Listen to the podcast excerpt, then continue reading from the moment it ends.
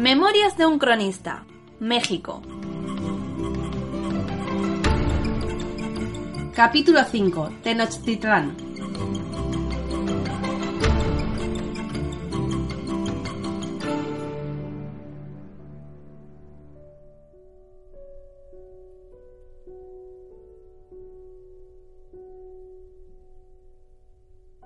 Cuando llegamos a Cholula, tuvimos por bien encontrarnos con algunos soldados de la compañía apostados a las afueras de esta última. Sorprendidos de nuestra llegada, platicamos con ellos. Un horror, nos dijeron. Lo que ha sucedido en aquesta ciudad ha sido un infierno. Acompañándonos por las calles, nos llevaron junto a Cortés. Razón no les faltaba cuando nos dijeron aquellas palabras. Las calles estaban cubiertas de indios muertos. La sangre bañaba todas las avenidas. Cuando vimos llegado al Real, Alvarado nos reconoció de inmediato y nos preguntó qué hacíamos allí. Con buenas palabras platicamos sobre nuestra marcha en la escaramuza que hubimos de tener en el camino frente a unos indios muy guerreros. Fue entonces cuando Cortés nos habló de traición. Tras haber llegado a la ciudad de Cholula, supieron que se estaba tramando una burla. Gracias a los indios que hacían de ojos y oídos de la tropa, los capitanes fueron puestos sobre aviso. Moctezuma, temeroso de nuestra llegada a la ciudad, tramó una emboscada con sus vasallos de Cholula. Habiendo enviado a miles de guerreros mexicas, estos se ocultaron en la ciudad para atacar a la Santa Compañía. Bien apercibidos de tal asunto, Cortés platicó con los indios en una de aquestas plazas muy anchas y grandes. Y les dijo a los sabios que conocía los planes del emperador. Disparando un arcabuz a modo de señal, los nuestros se alzaron en armas adelantándose a los mexicas y dieron muerte a muchos hombres de Cholula. Con buen concierto, los soldados habían tomado las calles principales y comenzaron a dar guerra a los indios aprovechando el desconcierto inicial.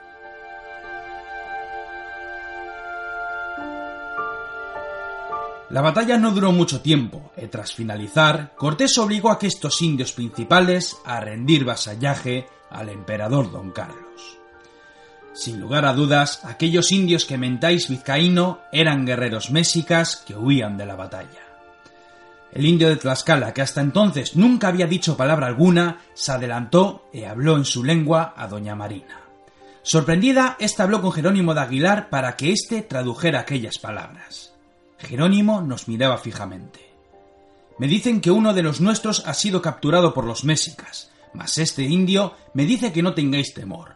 Los indios se llevan a sus enemigos capturados para ser sacrificados a los dioses paganos. Sin embargo, el emperador tiene mucha curiosidad por saber de nosotros, y este indio asegura que no será sacrificado si continuamos nuestro viaje hacia Tenochtitlán. Hicisteis bien en no perseguir a aquellos indios, pues de buena guisa os habrían emboscado en la selva. Tornad a descansar en el real que os lo habéis ganado. Vamos a esperar noticias de los mexicas mientras esperamos en Cholula unos días para curar a nuestros heridos. Nuestros amigos de Tlaxcala han sufrido muchas heridas, y os puedo asegurar que lucharon tan varones y con tanto ardor guerrero que los mexicas no pudieron contener sus arremetidas.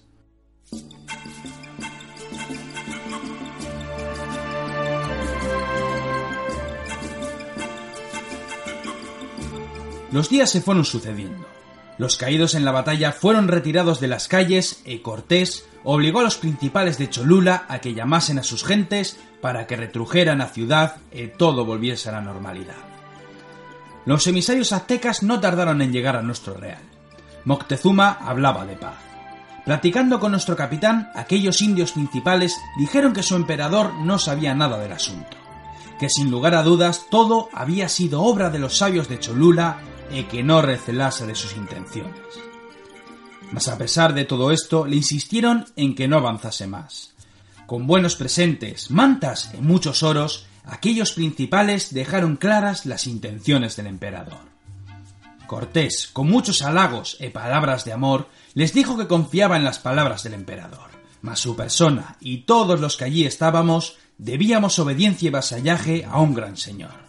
Teníamos una misión, Debíamos llegar a Tenochtitlán para conocer aquellos parajes, e platicar y mantener buenas relaciones con Moctezuma, y por ello seguiríamos nuestra marcha en pocos días.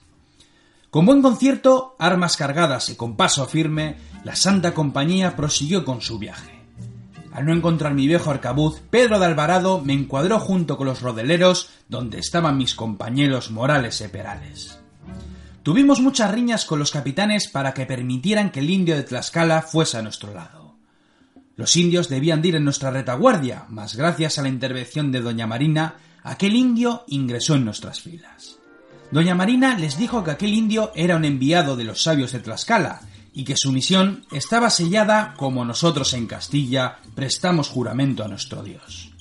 Nos dijo que aquel indio se llamaba Tenepaneque o algo así. Perales insistió en bautizar a aquel indio para darle un nombre que todos pudiéramos entender.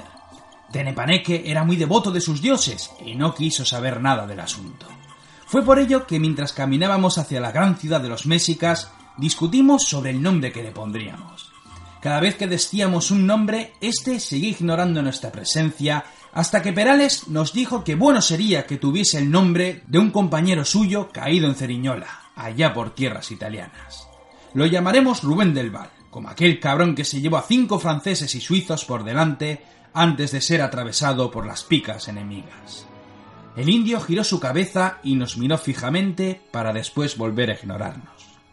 ¿Lo habéis visto? Está decidido. Ya tenemos nombre para nuestro nuevo compañero.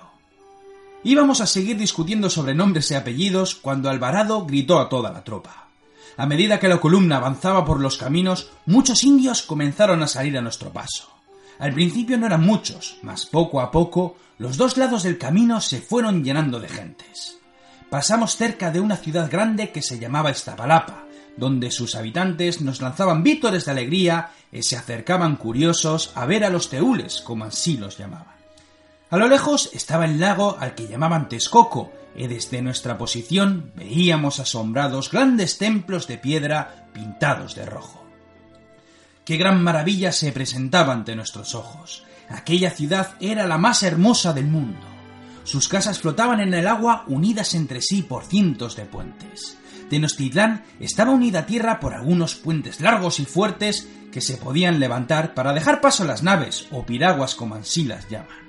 Alrededor del lago Texcoco había muchas otras ciudades que o bien estaban en tierra o también flotaban sobre las aguas.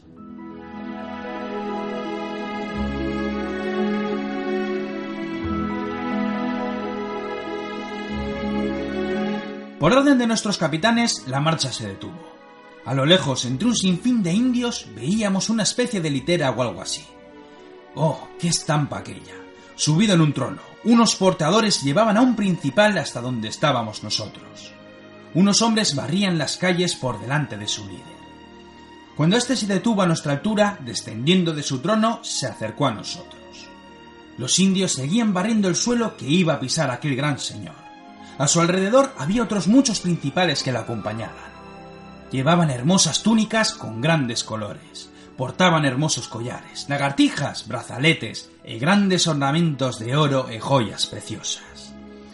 Aquel principal se detuvo ante nuestra columna. Con gesto serio miró a nuestro capitán.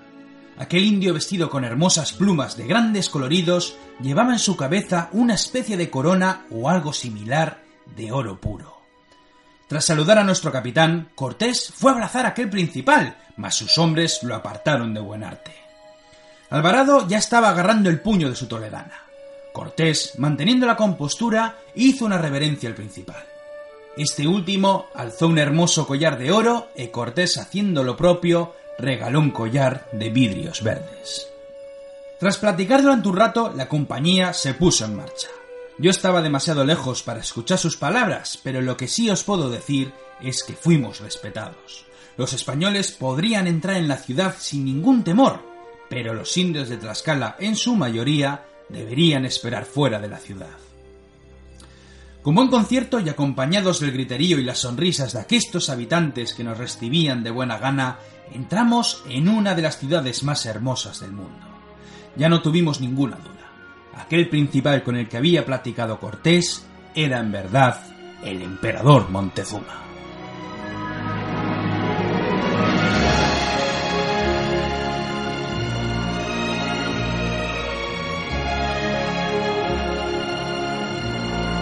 Cuando vimos entrada en la ciudad, el emperador quiso que nos alojásemos en el gran palacio de su padre. Oh, si lo hubieseis visto, qué maravilla de palacio Era enorme, con largos pasillos y grandes habitaciones que en toda Europa, incluso los otomanos, tendrían envidias. Por orden de nuestros capitanes debíamos estar en todo momento bien apercibido, mas en no pocas ocasiones pudimos pasear por sus calles y maravillarnos con todo lo que nos rodeaba. Sus mercados, por ejemplo. ¿Qué orden había en la ciudad? Las plazas estaban inundadas por miles de indios que comerciaban con todo tipo de desconocidos. Vendían y compraban útiles, verduras y carnes de animales que nunca habíamos visto. También fue harto curioso lo limpias que tenían sus calles. Grandes grupos de hombres se afanaban en barrer los suelos. Grandes templos rojos adornaban las plazas. Eran enormes, con largas escaleras y muchos adornos en lo alto.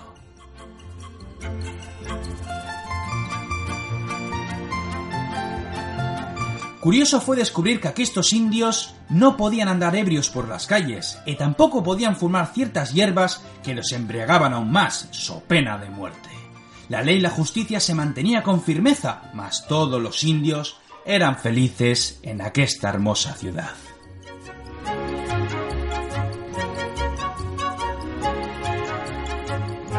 Nunca supe las pláticas que hubo entre Cortés y el emperador. Todo me venía por terceros, pero tuvimos muy por cierto que los dos se hicieron buenos amigos. Moctezuma era tan religioso como lo éramos nosotros. Gobernaba un gran imperio más grande que el de nuestro emperador don Carlos. Según sus creencias, nosotros éramos teules. Las profecías decían que llegaríamos en aquestas fechas como marcaban los calendarios. Supimos que Cortés y el emperador platicaban todos los días y que muchas veces paseaban juntos por los jardines del palacio. Fue harto curioso conocer sus tradiciones. Cuando los emisarios o los principales querían hablar con Moctezuma, estos debían cambiar sus ropas por otras menos dignas. Debían presentarse ante su líder por pasillos de palacio que no eran principales, y cuando estaban ante su presencia, ninguno podía mirarle al rostro, pues su origen era divino como los dioses. Cortés y Moctezuma solían jugar a un juego de lanzar pelotas o algo así. También fueron a cazar en cierta ocasión subidos en una barca y protegido por sus principales. Un día recuerdo que Cortés quiso saber acerca de sus dioses. De buena guisa, ambos fueron a uno de los templos o cues, como así los llamamos. Cuando Moctezuma le enseñó sus deidades y le habló de sus historias, Cortés quedó horrorizado. Conoció a un gran dios, el dios de la guerra Huichilobos, como así lo llamamos, pues su nombre era harto difícil de pronunciar. Cortés le dijo que aquellas deidades eran terribles. Eran malos dioses cuya sed de sangre no tenía fin, e insistió en destruirlos para poner un altar e adorar a nuestra Santa Madre y su Hijo. Moctezuma, con gesto serio, le pidió que se marchara. Si hubiese sabido que insultarías a nuestros dioses, nunca te habría permitido que estuvieras en su presencia.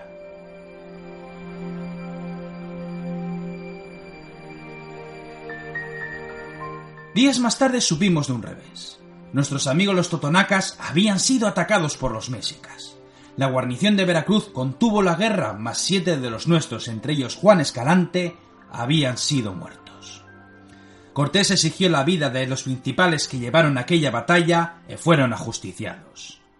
Un día, mientras los carpinteros buscaban un buen sitio para construir un altar para nuestros rezos, Cortés nos hizo llamar.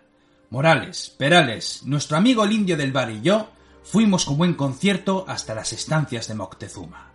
De buena guisa reverenciamos al emperador y no pudimos contener la alegría de ver a nuestro amigo marinero Sebastián Rial. Nuestras lenguas, doña Marina y Aguilar, nos hablaron con buenas palabras. Nos contaron que el marinero había sido tratado como uno de sus principales y que nunca le faltó el lujo ni la comida. Dimos las gracias al emperador por su buen hacer y sus buenas palabras, y dando media vuelta nos retrujimos a los pasillos acompañados por nuestro amigo. Tras andar unos pasos, tres guerreros nos detuvieron. Vestían hermosas túnicas, mas era evidente que se trataban de fieros soldados mexicas. Uno de ellos, el que parecía su líder, habló a nuestro amigo del Val. Tendríais que haberlo visto. Era tan alto como nuestro amigo de Tlaxcala con fuertes brazos y muchas cicatrices en el rostro. Tenía las mejillas pintadas de verde y el pelo completamente cortado. No supimos qué decían aquellos dos guerreros, pero había mucha tensión entre ambos. Tras terminar de platicar, seguimos por los pasillos apartándonos de aquestos guerreros que no se movieron de su sitio. A la noche, con la ayuda de nuestras lenguas, Marina y Aguilar, supimos lo que nos dijo aquel guerrero. Era uno de los generales del emperador Moctezuma. Eran sus hombres los que pelearon con buen arte contra nosotros en el camino de Cholula. Nos dijo que sabía de buena guisa que no éramos teules. Éramos hombres codiciosos que adoraban a falsos dioses y que sólo queríamos la destrucción de su mundo. Había matado a uno de los nuestros en el pasado y por ello sabía que no éramos dioses. Tardo o temprano demostraríamos nuestras intenciones y él se encargaría de matarnos a todos y sacrificarnos a su dios Huichilobos para después ser devorados. El indio del Val nos dijo que se refería a mí en todo momento. Por alguna razón que se nos escapaba, aquel general dio muy por cierto que yo era el líder del grupo o algo así, y que me haría pagar con sangre la muerte de sus guerreros. Había combatido en algunas batallas, mas aquellas palabras infundieron en mi ser tal temor que sólo las bravuconadas del soldado Perales me sacaron de mi congoja.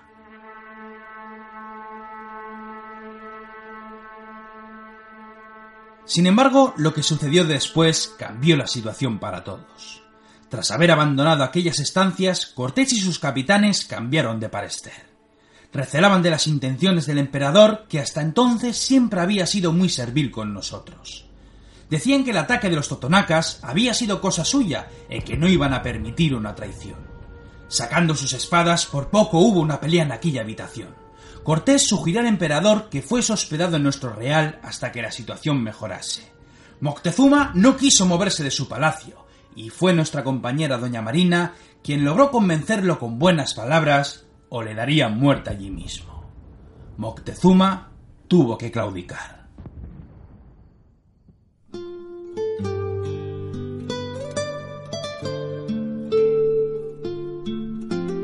Ya en el Real, el emperador azteca habló con sus más allegados.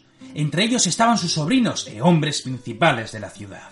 Estos le decían que debían acabar con nosotros, que no éramos teules y que sólo traeríamos la desgracia a su ciudad. Moctezuma, sin embargo, no quiso alzar la espada. Tal vez pensaba que le daríamos muerte, o quizás lo aceptaba resignado, pensando que era obra de los dioses. Cuando los carpinteros buscaban afanosamente un lugar donde levantar la cruz para nuestras misas, dieron con un muro que se les antojaba extraño. Parecía que lo habían levantado con mucha prisa, como para ocultar algo. Batieron las herramientas derribando aquel muro y dieron con algo que nadie creería. Primero fueron Cortés y los capitanes. Más tarde nos dejaron a los demás soldados comprobar aquel misterio. No podía creer lo que veían mis ojos. Ante nosotros una maravilla una habitación sin ventanas abarrotada de oros y joyas. Era una montaña de maravillas de miles y miles de pesos de oro. Volviendo a tapiar la pared, la compañía por fin tenía la paga tan merecida por las batallas pasadas. Buena hora iba siendo de dividir las partes de oro para pagar a los soldados. Sin embargo, aquello tuvo que esperar.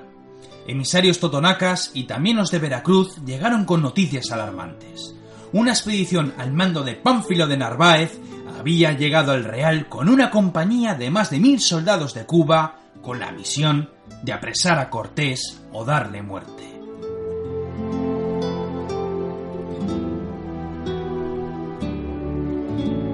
Moctezuma, también conocedor de tal asunto, apremia a Cortés y a los nuestros a marchar con las naves de Narváez.